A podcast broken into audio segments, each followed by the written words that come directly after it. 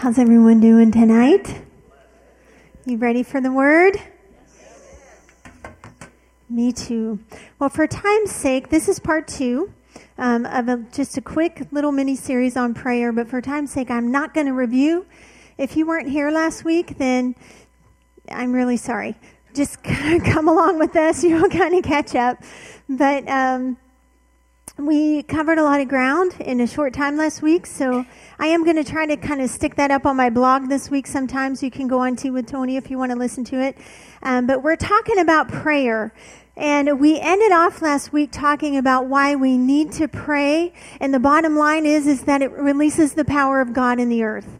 In James 5, 16 and 17, it says, the effectual fervent prayer of a righteous man makes tremendous power available, dynamic in its working. And we kind of left off talking about Elijah and um, we're going to go, go back there in just a minute, but we're going to start with Hebrews chapter 6. Um, I didn't give them a list of scriptures, so they may or may not be on the big screens. But if you have a Bible or an iPod or a phone or whatever with a Bible app, you can open up to Hebrews 6. I'm going to read verses 18 and 19. And tonight, the title of my message is When It Doesn't Look Like God is Moving. And so last week we talked about what prayer is, what it looks like, why we need to pray. This week we're going to talk about when it doesn't look like God is moving, and this is the process of prayer. What happens from asking to receiving, because how many of you know there's some time in between there sometimes? And so we're going to look at some different components of that process of prayer, what to do when it doesn't look like God is moving. And so we're going to read Hebrews 6, verses 18 and 19. And I'm going to read this in the contemporary English version. It might be a little bit different from yours. It says, God cannot tell lies. And so his promises and vows are two things that can never be changed. Amen. We have run to God for safety. Now his promises should greatly encourage us to take hold of the hope that is right in front of us. This hope is like a firm and steady anchor for our souls. In fact, hope reaches behind the curtain into that most holy place.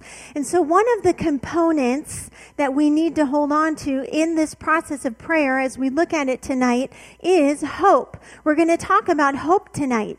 And you know where hope is authored? What brings hope is the Word of God. In 1 John 5, it says that if we know His will when we pray, then that we're praying according to his will, then we know that he hears us. And so it's his will, it's his word that authors hope on the inside of us, and that hope is an anchor for our souls. Because in this process of prayer, we're going to see that our souls can get tossed all around that we can let go of hope, that we can tend to get discouraged, that different things can come up against us.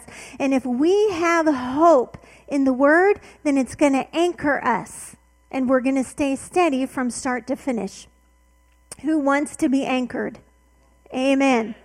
And so hope is a confident expectation of good. That's what the word hope means. It's a confident expectation of good. And I want to think about that word ex- expectation tonight. Expecting. And when we refer to pregnant women, we refer to them as expecting. The minute they take that pregnancy test, they're expecting, and it comes back positive, they're expecting to have a baby in nine months. It's a confident expectation that they are going to have a baby. There's no doubt in their mind at the end a baby is going to come out, right? But how many of you know from pregnancy test to delivery, there's a lot of variables, right? We know for a surety at the end a baby's going to come out.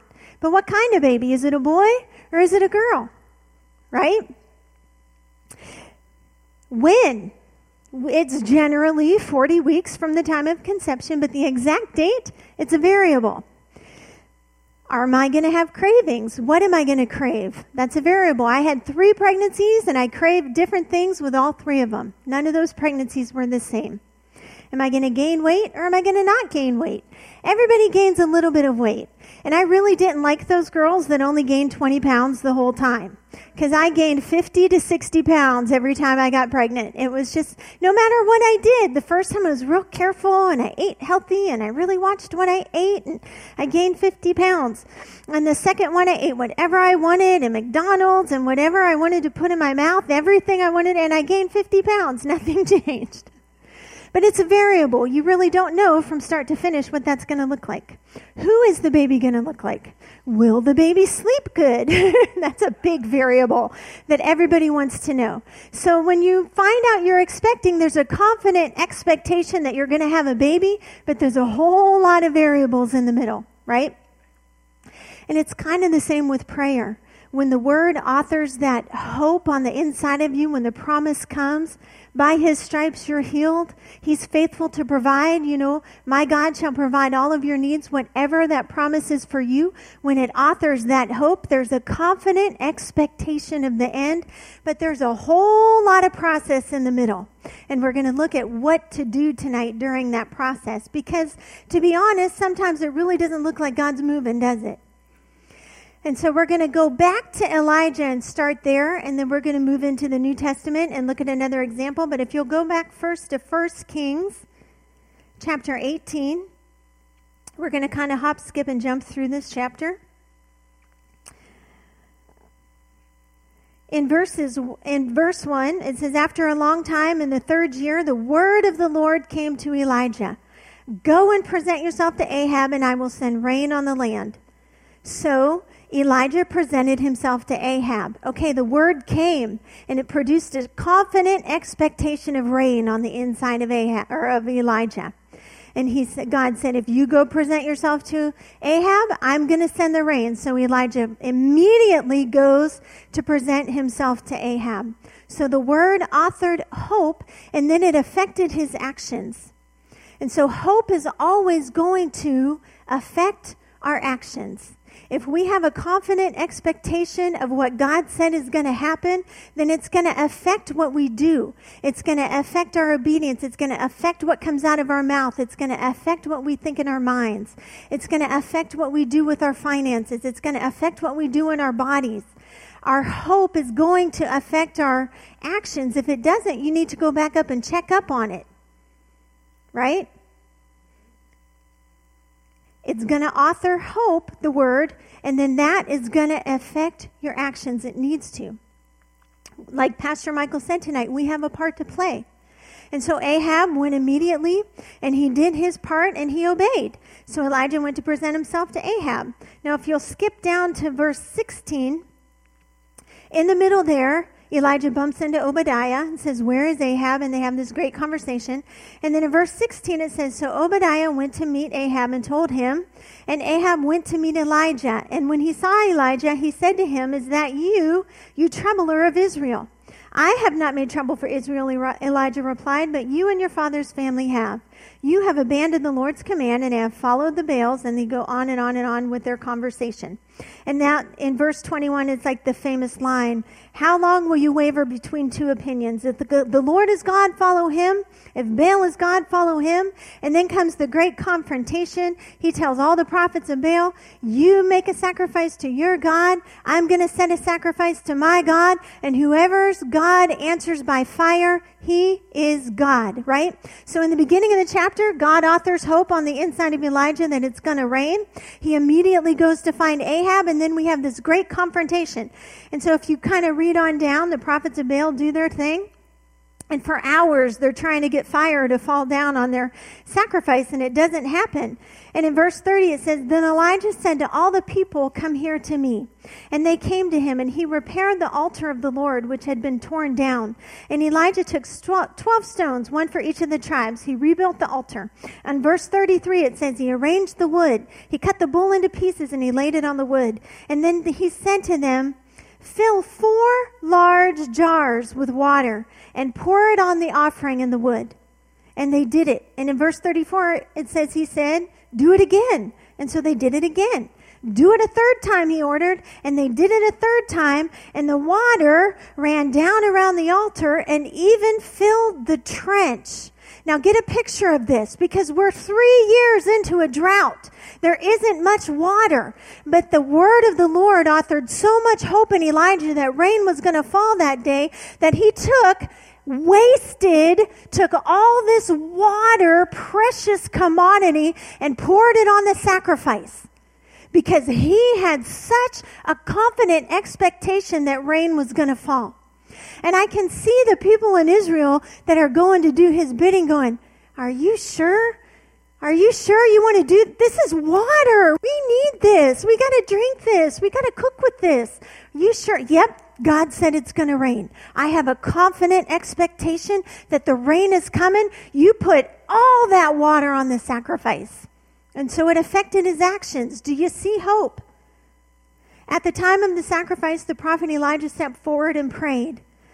The Lord, the God of Abraham, Isaac, and Israel, let it be known today that you are God in Israel. I am your servant and have done all these things at your command. Answer me, Lord, answer me, so these people will know that you are Lord, our God, and that you are turning their hearts back again. And then the fire of the Lord fell and burned up the sacrifice, the wood, the stones, and the soil, and also it licked up the water in the trench. Wow, what a mighty miracle. Skip down to 41. And Elijah said to Ahab, Go eat and drink, for as there is the sound of a heavy rain. Elijah has such a confident expectation of rain that he's hearing things. The sky is still clear. It's bright blue. It doesn't even look like rain at this point, but he can hear it. There's such a confident expectation about it. But there's no visual evidence of it. At this point, there's no rain in sight. And Elijah's saying, You better go up there because it's gonna rain. But it didn't look like rain at all. It didn't even look like God was moving over what he said he would do. But let's read on. Uh, 42. So Ahab went off to eat and drink, but Elijah climbed to the top of Carmel, bent down to the ground, and put his face between his knees. He prayed. Now, I wonder what this conversation between Elijah and the Lord looked like, because I can imagine it in my mind. All right, Lord, I really put myself out there. we used up all the rest of the water that we had, so you really need to do something now. I can't see it, but I'm confident of it. Where is it? And then he turns to his servant and he says, Go look. I'm sure something's coming. So the servant went and he came back and he said, There's nothing there. And so Elijah put his face between his knees again and prayed. All right, Lord, still I don't see anything, but you said it's going to rain. So I have a confident expectation. I have a hope that it's going to rain, and I'm holding on to that hope. And so I'm going to keep looking for evidence of it. All right, go look again. And the servant went and looked again the second time, and he came back, and there was nothing. So Elijah goes back and falls down on his knees to pray. All right, Lord, now if I were you, I'd be sending some rain clouds here really soon because it's not looking like rain and we used up all the water and we're getting really desperate here. And besides that, you said it was going to rain. It's got to rain. So he sent his servant the third time and guess what? Nothing. And the fourth time, nothing. And the fifth time, nothing. No physical evidence no visual evidence that God was even on the scene, that he had meant what he said, no evidence of rain anywhere. But Elijah wasn't letting go and he wasn't getting up and he continued to release the power of God out of his mouth. Every time you pray and release the word of God and talk to God, it pulls power from heaven to earth. How many of you know that God could have sent rain without a single cloud? He's not tied to our natural way that things work. If he wanted to send rain without a cloud, he could send rain without a cloud. He already proved that he was God by setting a sacrifice doused in water on fire. Wet wood doesn't burn, but it does if God's involved. But God, in His mercy, sent a cloud the size of a man's hand. And Elijah said, That's all I need to see. It's going to rain. And guess what? It rained. And so sometimes we are in this process of prayer, of walking it out, and we have no visual evidence. And that's when it's easy to get discouraged. And that's when it's easy to give up. What do we do when it doesn't look like God is moving? You don't stop praying, that's for sure. You don't give up and stop releasing the power of God, that's for sure. When did Elijah stop praying? When there was evidence of change. When the power of God was visible. When it brought faith from heaven to earth. That's when he stopped. So when it doesn't look like God is doing, what do you do? You keep releasing the power of God and you hold on to the hope that the Word of God authored because it will anchor you when everything that you see and everything that you hear is opposite of what the Word of God says. Amen? All right, let's look at another example. Go to the book of John. Chapter 11. And we're going to start in verse 1. it says, Now a man named Lazarus was sick. He was from Bethany, the village of Mary and her sister Martha. This Mary, whose brother Lazarus now lay sick, was the same one who poured perfume on the Lord and wiped his feet with her hair. So the sisters sent word to Jesus, Lord, the one you love is sick.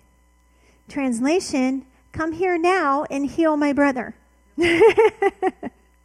So, how many of us can agree that when Mary and Martha sent word to Jesus that they were praying? And when you pray, it pulls the power of God. When we pray, it releases the power of God in our situation. We're, they were calling on the power of God to come into their situation. So they prayed.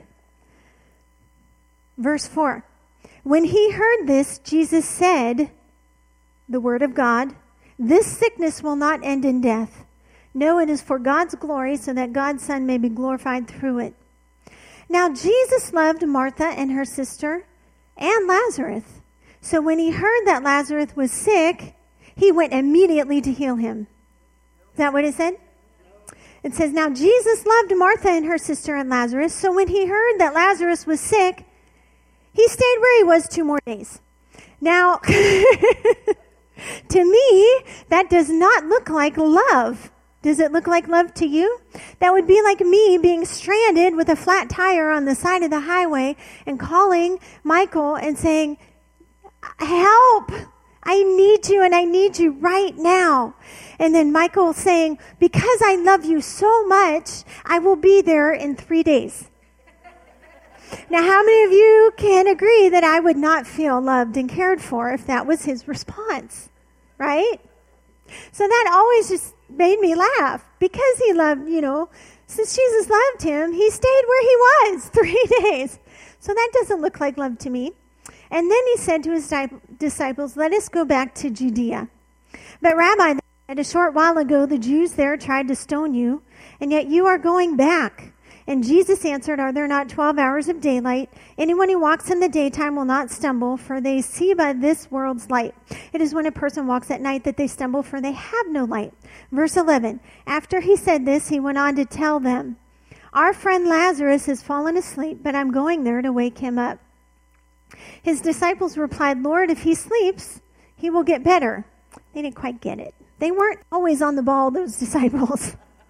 Jesus had been speaking of his death, but his disciples thought he meant natural sleep. So then he told them plainly, Lazarus is dead. Okay, and so Jesus told them earlier in the chapter, this will not end in death. And now Jesus is telling them, Lazarus is dead. I wonder what his disciples thought. Wow, he's never been wrong before, and he's totally wrong. Wow, can we trust him? Look, what's going on here? You said he wasn't going to die. But that's not what Jesus said, is it? Jesus said it wouldn't end in death. Okay, so then Thomas, also known as Didymus, said to the rest of the disciples, Let us go along that we may die with him. Poor Thomas. He has issues. On his arrival, verse 17, Jesus found that Lazarus had already been in the tomb four days. Okay, so I just want to take a break here and then we're going to finish the story. But we have Mary and Martha praying, pulling on the power of God. Jesus loving him so much that he stays where he is two days, so that when he finally gets there, he's in the tomb four days. When it doesn't look like God is moving. So, do you think to Mary and Martha it looked like there was any hope? They had hope to begin with, or they would have never asked. They knew Jesus. They were close to him. They've heard the stories. They heard them straight from his mouth, I'm sure, when he was at their table about the healing of this one and the raising of this one and the healing of that one.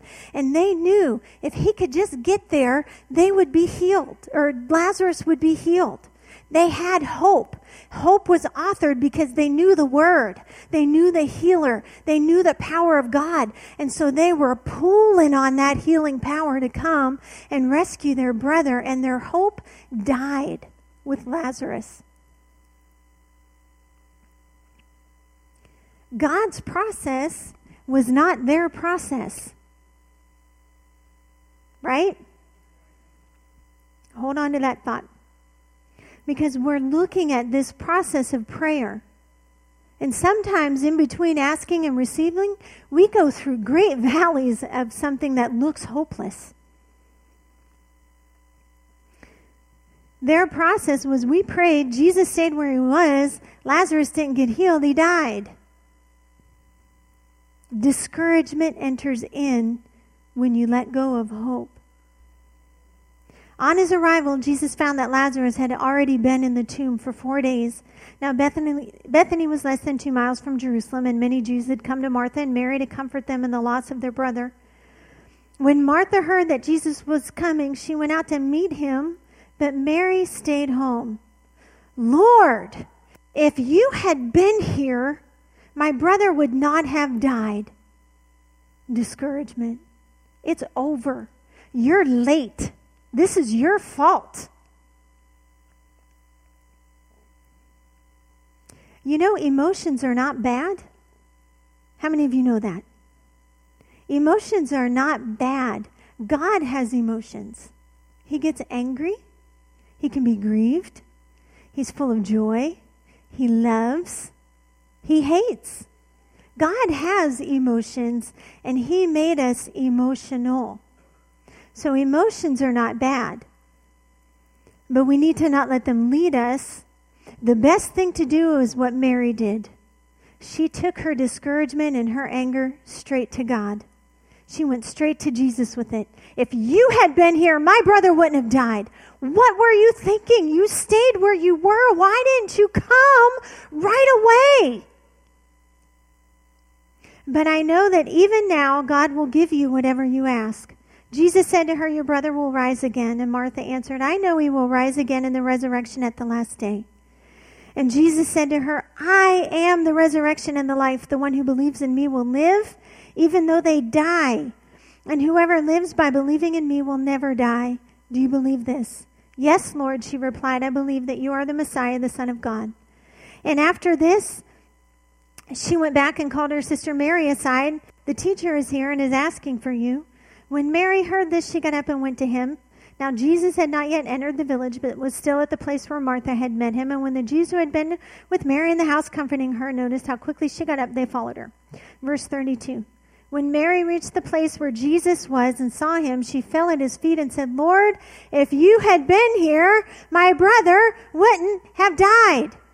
Let go of hope, holding on to discouragement, right? Why weren't you here? Why? Why weren't you here? I don't like your plan. This hurts me. Your process stinks. When Jesus saw her weeping and the Jews who had come along with her also weeping, he was deeply, lost myself, deeply moved in spirit and troubled. Where have you laid him? And then verse 38 Jesus, once more deeply moved, came to the tomb. It was a cave with a stone laid across the entrance. Take away the stone, he said. But Lord, said Martha, the sister of the dead man, by this time there is a bad odor, for he has been in there four days. Hopeless. She let go of her confident expectation of hope as soon as her plan didn't come to pass. Then Jesus said, Did I not tell you that if you believe, you will see the glory of God? So they took away the stone. Then Jesus looked up and said, Father, I thank you that you have heard me. I knew that you always hear me, but I said this for the benefit of the people standing here, that they may believe that you sent me. And when he had said this, Jesus called in a loud voice, Lazarus, come out. The dead man came out, his hands and feet wrapped with strips of linen and a cloth around his face, and Jesus said to them, Take off the grave clothes and let him go. Their prayer was answered. The prayer that they prayed in the beginning, Come heal my brother, it was answered. But I can guarantee you that that was not the process that they expected, nor did they want to go through. They had it planned out in their own mind that Jesus would come, they would heal Lazarus, and it would just be just like a lovely little miracle. There would be no grief, there would be no work, there would be no trial.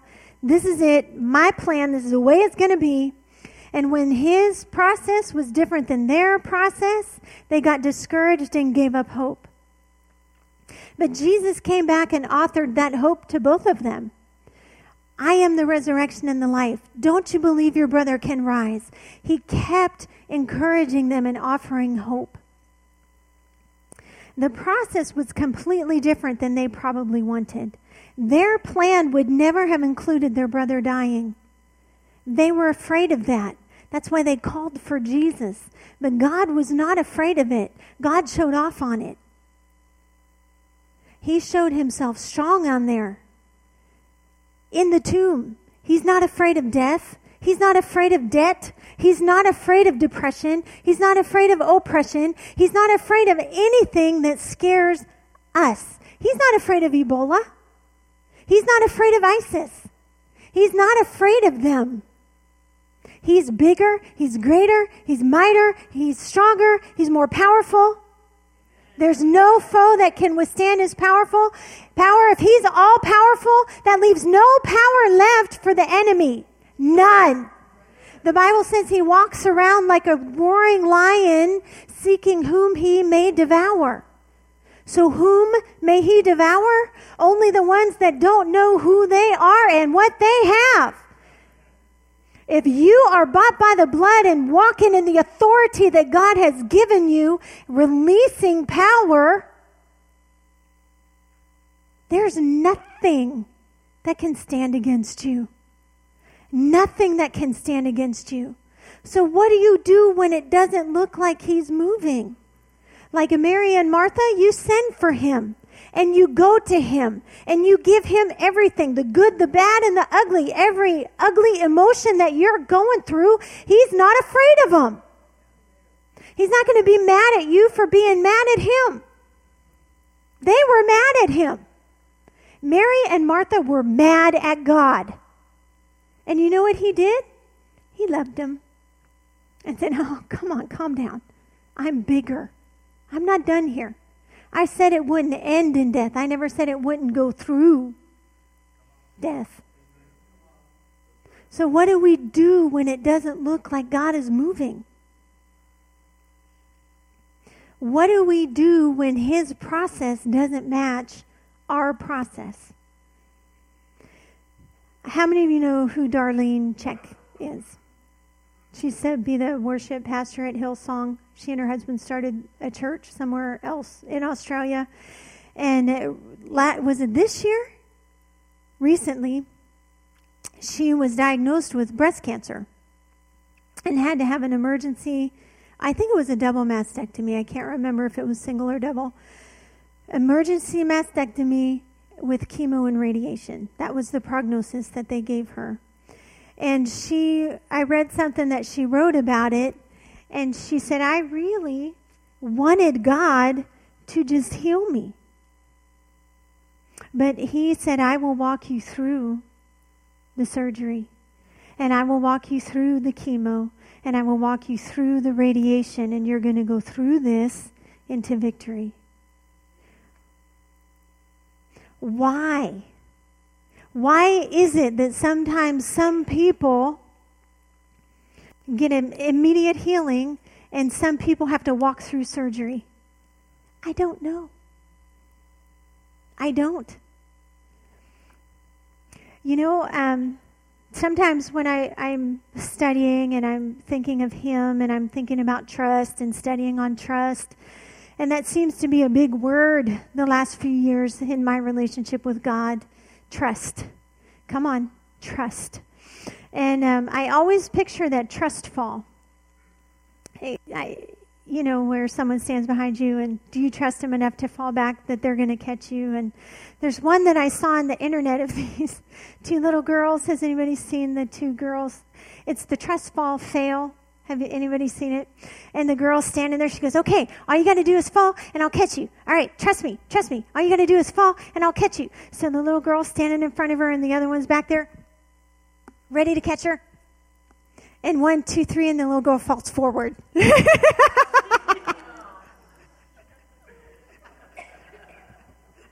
what do you do when the trust fall fails with God? Have you ever had the trust fall fail with God? I have a lot of times. and I've had it succeed with God. I I don't know why one situation is different than another. Even in my own life, I broke my foot in 2010. I walked on it for five weeks because I just wasn't quite sure if it was, if I should, you know, maybe it's just bruised or something. So five weeks later, I finally get an X-ray, and here it's broken. And so I have to be completely off it, no weight on it, just crutches. If I put my weight on it, it's going to mess it up. And they wouldn't even give me a boot because they didn't want me to even try to put weight on it. And so six weeks later, they give me the all clear, which was a good thing because we were leaving for the beach. And who wants to be on crutches at the beach? And so then we were there for three weeks. It was such a blessing. But, um, came back, and guess what? My foot, the whole time we were gone, terrible pain. The, after we came back, terrible pain. Like for five more weeks after, I'm in horrible pain to the point where I was ready to just go back and get another x ray. I didn't think it was completely healed. And we actually had a worship night in here.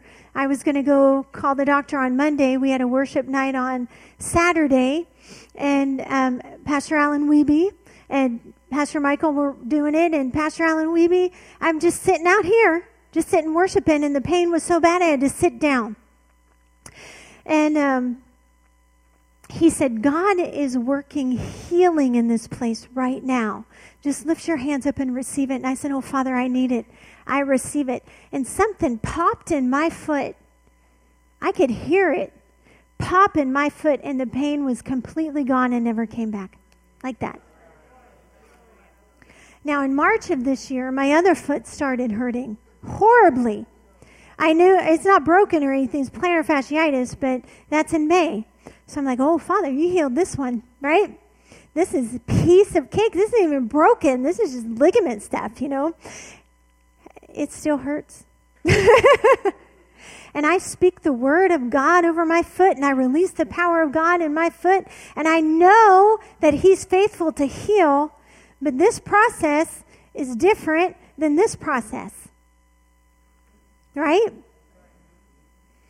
And when I was going to Bible school, and the first year I went, we could pay every month on it, and it was a struggle, and I was scraping by and eating macaroni and cheese and broccoli to survive, and popcorn, and that was it, and that's all I could afford. And I was just, you know, determined to have my tuition paid off from the second year before school started, so I could focus not have to, you know, scrape by and just have an have an easy time. And so I was really had my faith out there. I was believing God and I was doing my part and I got a second job and it was the worst thing I ever did and I had no peace and I had to quit it and God said, "I will take care of your tuition." And that was it. Hope was authored. I was excited. I knew by the end of summer my tuition was going to be paid for all at once. I was going to go into school. My process was that it was just going to be all paid for before school started, and that's what it was going to look like. And so the first day of school came and went, and guess what? No big check came in the mail, and hope was dashed. Why? Because he wasn't faithful, or because my hope was in my process? My hope was in my process. It didn't anchor me to him. My hope was anchored to my process. And how many of you know that anything that we come up with is subject to change? So I went to seeking God about that and I said, What is going on here? You specifically told me you were going to take care of this. He said, I will every month. I thought, Oh, that's not what I wanted. That's not what I wanted to hear, but you guess what? Every month, he paid my tuition.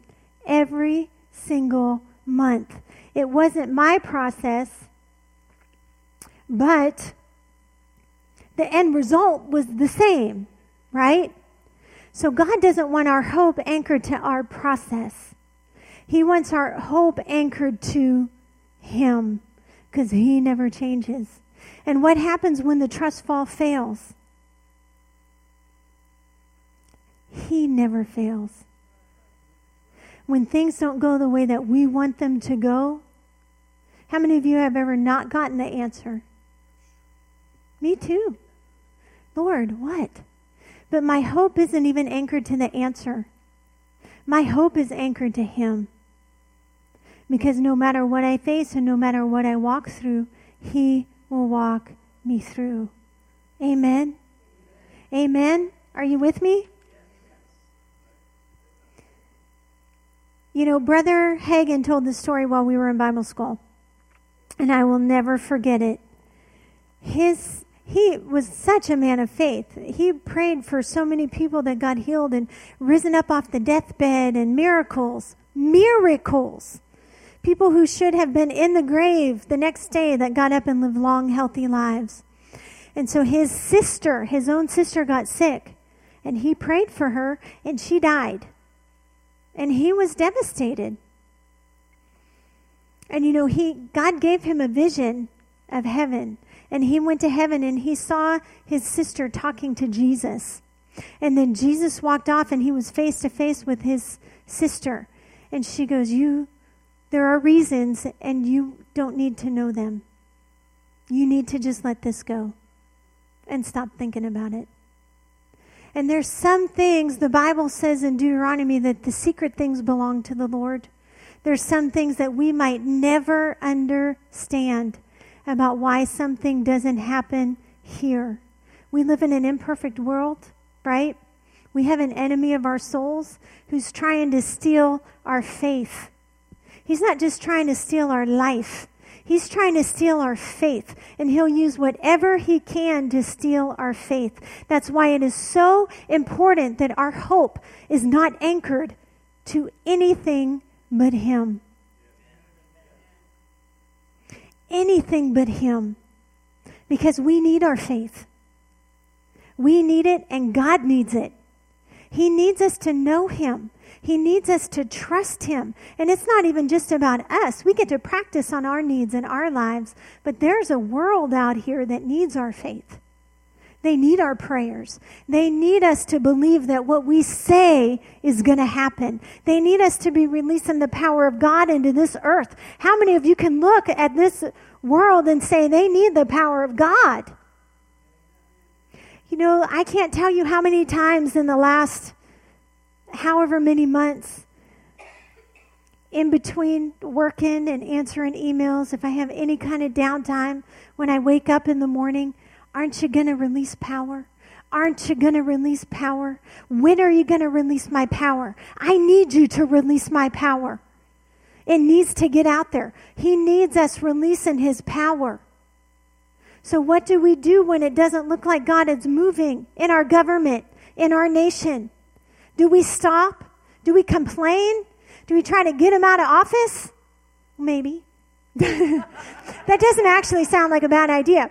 But Even more effective, even more effective than that, even more effective than a petition or a protest is releasing the power of God out of our mouths into this world.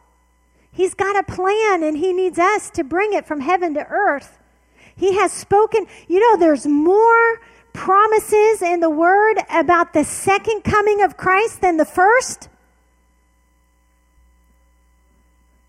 Oh, I wish we had more time.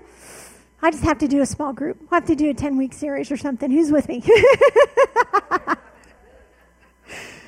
oh, there it goes. We got to go because we're late. But, um, so what do you do when it doesn't look like God is moving? You release the power of God. You don't let the enemy stop you. You keep your hope anchored to Him and say, I don't care what I see. I don't care what I hear. No, it's the sound of the abundance of rain. I don't care if I don't see it. You can make it rain without clouds. I don't have to understand it. You are God and you can do it. Amen. Who's with me? Amen. Father, we just Thank you. Oh, we're so excited about your power. We're so excited about your word and the anointing that it contains. I'm so excited that when we speak your word, it's just as powerful as when you spoke it. And I pray that this will become a revelation on the inside of everyone who hears it, that your word, like a fire shut up in our bones, needs to come out and release power into this nation. We need a revival in this nation, Father, and we cry out for it. We release Release your power towards it, Father. Hallelujah. Mm. Even so, come, Lord Jesus. you know, when we pray, come, Lord Jesus, that's not a selfish prayer. John prayed it. It's the very last prayer in the Bible. Come, Lord Jesus. Because when you pray those three simple words, it puts pressure on everything that needs to happen to make that happen. Mm. Simple prayers are powerful. They are power. We need to stop. Hallelujah. Father, you're so good. We just give you glory and honor in Jesus' name. Let all the glory be to you. Let your power flow through us this week. Let your fire flow out of us this week. Let everyone we come in contact with this week experience your presence and your power because we're releasing it, Father, in Jesus' name. Amen. Amen. Anything else, hon? Okay. Well, you're dismissed. We'll see y'all on Sunday. Oh, wait.